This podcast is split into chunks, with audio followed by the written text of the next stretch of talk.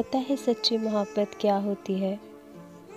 कोई हमें लाख बुरा समझे, चाहे कितने इल्ज़ाम लगाए, या फिर बेइंतहा दर्द दे, इसके बावजूद भी उसकी सलामती की दुआ करना, उसके लिए फ़िक्रमंद रहना, उसकी केयर करना।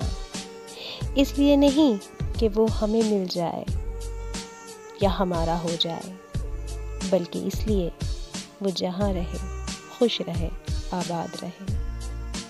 क्योंकि उसको कोई भी तकलीफ़ होना, हमारी अपनी ज़ात को तकलीफ़ होना, मेरे ख़्याल से इसको रूहानी और पाकिज़ा मोहब्बत कहते हैं।